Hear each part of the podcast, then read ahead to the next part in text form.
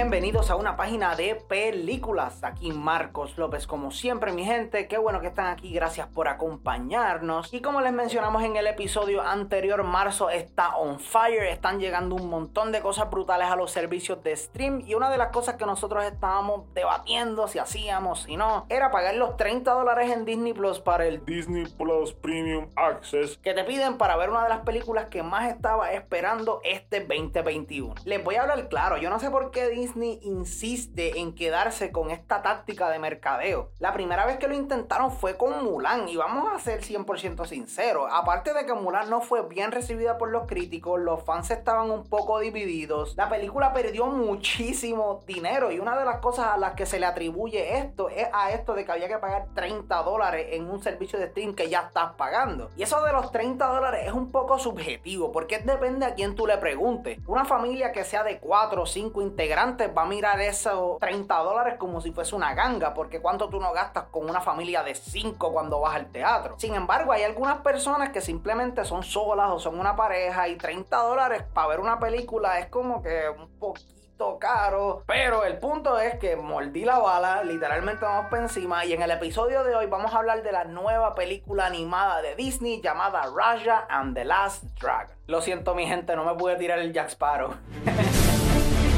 Para los que no saben, Raja and the Last Dragon es una película animada de fantasía de Disney dirigida por Don Hall y Carlos López Estrada y protagonizada por Kelly Marie Tran, Aquafina e Isaac Wan. Y la historia se desarrolla en una tierra lejana llamada Kumandra, donde los dragones han desaparecido y caen en los hombros de una joven llamada Raja encontrarlos y detener una milenaria guerra. Bueno, mi gente, tengo que comenzar diciéndoles que la animación en esta película es hermosa y es que la atención al detalle es increíble y todo fluye súper brutal. Específicamente hay algunas ocasiones que visitamos ciertos lugares que están fenomenales y el estilo súper colorido de esta película lo resalta al 200%. Otra cosa que también tiene esta película es que el world building, cómo desarrollan el mundo, las reglas, la mitología, está súper interesante y me gustaría ver un poco más desarrollado un poquito mejor.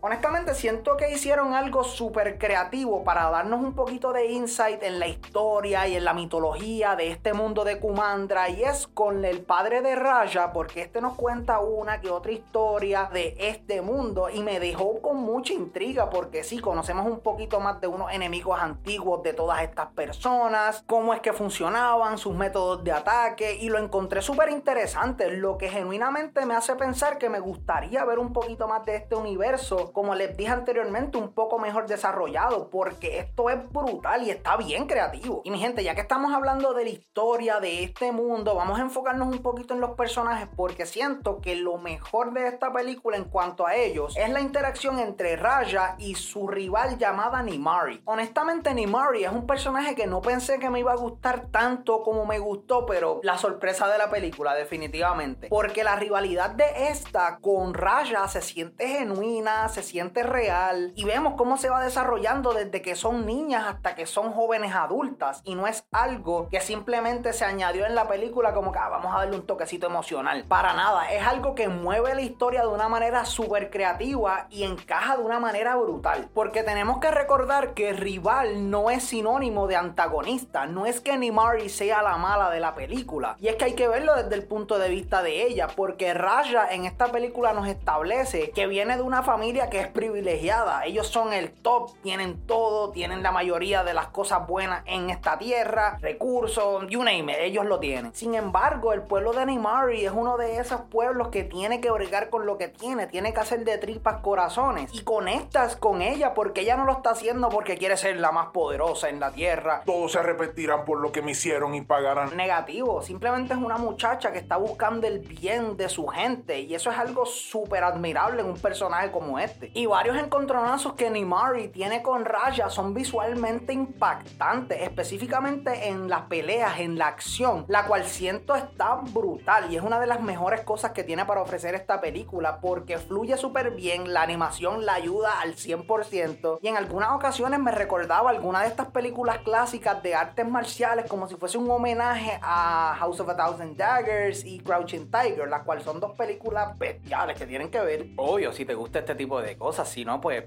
no la vea. Sigue siendo el duro o dura, cualquiera de las dos. El punto es que la acción en esta película es uno de los highlights y realmente se votaron en cuestión de la animación y eso para que los movimientos se sintieran lo más fluidos posible. Ahora, mi gente, yo les estoy hablando de esta película y realmente tiene un montón de elementos que me encantaron, tiene un montón de elementos que funcionaron para mí, pero tiene un montón de cosas que genuinamente me hubiese gustado que las trabajaran un poquito más porque afectaron experiencia. Y una de las cosas que menos me gustó de esta película realmente tiene que ser que la historia se sentía en algunos momentos súper predecible. Y no es que la película es beat by beat, algo que hemos visto un millón de veces, pero hay un montón de veces que tú simplemente si has visto alguna película en tu vida puedes adivinar para dónde es que va, porque es un patrón. Uno, dos, ok, pues ahí bien. Uno, dos, ahí va. Que realmente como que me sacaba de la experiencia y ya yo estaba esperando algunos twists y turns que pasaran y efectivamente pasaban. Y donde mayormente vemos la gran mayoría de estos problemas es en el medio de la película, o sea, el segundo acto, porque les voy a hablar claro, el principio yo lo amé, donde te setean las facciones, las tribus, la aventura, el mundo. El final está súper brutal, es sumamente emocional, genuinamente te toca el corazón, pero es que es ese medio, mano, ese segundo acto se siente súper desenfocado y bien cargado, porque hay un montón de personajes que no es que no sean interesantes, pero es que la historia de esta película es entre Rasha y el dragón que ni siquiera lo he mencionado, que es Sisu. Y no lo he mencionado hasta ahora porque el personaje no es súper importante para esta película. Sí, se llama el último dragón, pero nunca nos enfocamos casi en ese aspecto. Porque una de las cosas que arrastra esta película bien brutal es que tiene demasiados personajes y nunca le da el enfoque a Raya y a Sisu, como les dije anteriormente. Porque, ajá, tenemos cuatro animales adorables, tenemos dos niños adorables, tenemos al personaje que es el músculo. Todo eso está súper chévere, todo eso está súper interesante, pero enfócate en tus dos personajes titulares. Enfócate en Raya y en el dragón Sisu. Porque si se fijan, la gran mayoría de las películas de Disney que son considerados clásicos y que la gente genuinamente ama, son esas películas en las que desarrollan y explotan bien brutal la relación entre los dos personajes principales y en la travesía, en la aventura. Eso lo hemos visto una y otra vez con Lilo en Stitch, Moana, Maui, Aladino, la increíble presentación de Robin Williams como el genio. Y no es que la película no tenga alguno que otro momento entre Raya y Sisu que es como,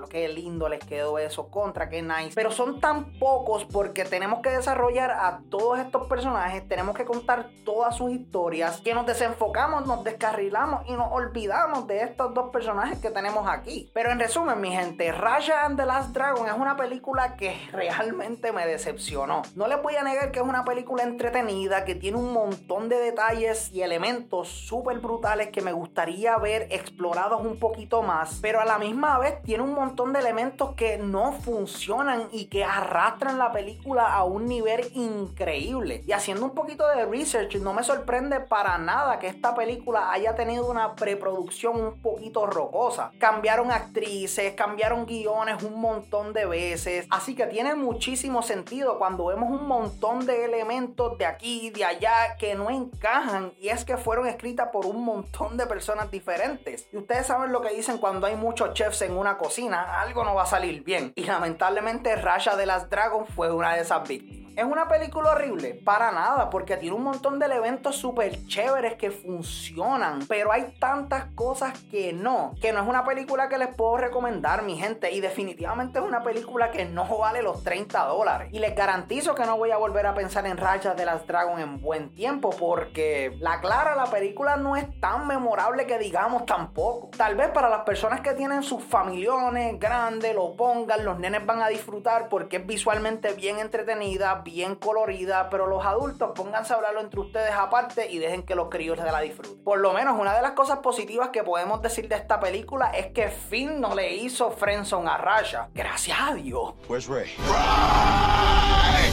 Ray! Ray! Where's Ray? Y con eso llegamos al final del episodio de hoy, mi gente. Espero que se lo hayan disfrutado y como siempre, gracias un montón por el apoyo. Nada de esto estaría pasando si no fuese por todos ustedes. Son los duros. Y si te gusta lo que hacemos aquí en una página de películas y quieres apoyarnos de una manera un poco más directa, Anchor implementó algo que se llama Listener Support, donde ustedes, el público, nos pueden apoyar con tan solo un pesito al mes. Los lincitos se los dejamos todos abajo, mi gente. Gracias por chequearlo, gracias por el apoyo. Como siempre, si tienen algún tema o recomendación para el programa, no duden en escribirnos a nuestro email, que es a una página de películas a gmail.com o seguir nuestras redes sociales, que estamos en todos lados como PD Películas, allá a la orden. Se me cuidan, mi gente, así que recójanse todo. Y vámonos para el cine.